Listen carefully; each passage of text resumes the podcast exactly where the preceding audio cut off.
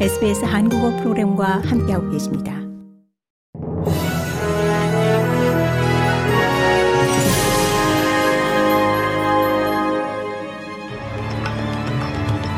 (2024년 1월 26일) 금요일 오후에 SBS 한국어 간추린 주요 뉴스입니다.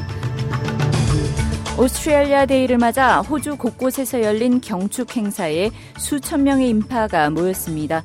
시드니 본다이 해변에서는 1월 26일 새벽에 열리는 이 호주의 원주민 인정 의식인 Dawn Reflection 행사가 이 원주민 전통 연기 피우기 의식과 더불어 진행됐습니다.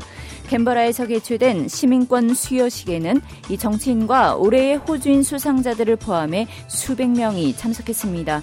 호주 전역의 원주민들은 식민지화가 시작된 날을 애도하고 이 호주의 첫 주민으로서의 회복 탄력성과 이 원주민 문화의 영속성을 축하했습니다.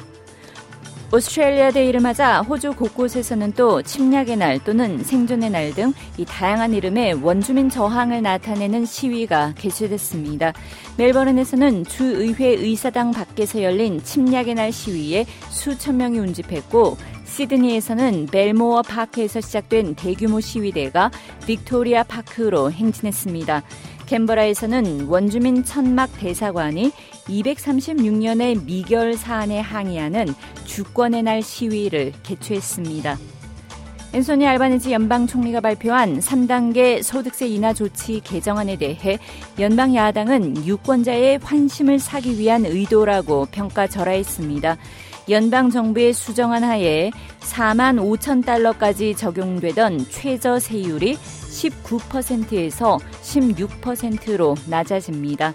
연소득 4만 5천 1달러에서 12만 달러까지의 두 번째 과세 구간은 세율이 30%로 낮아져 13만 5천 달러까지 확대됩니다.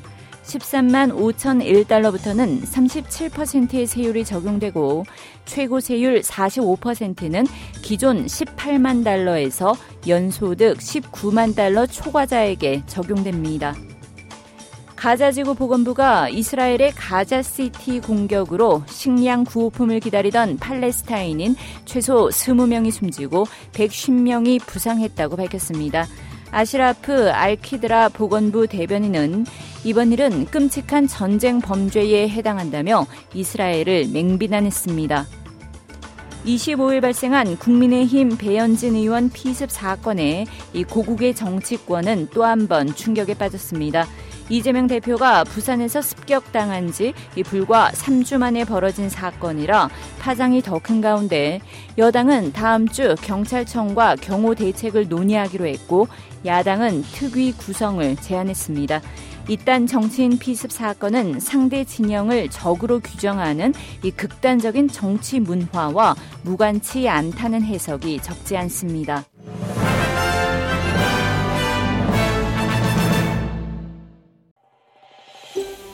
더 많은 이야기가 궁금하신가요?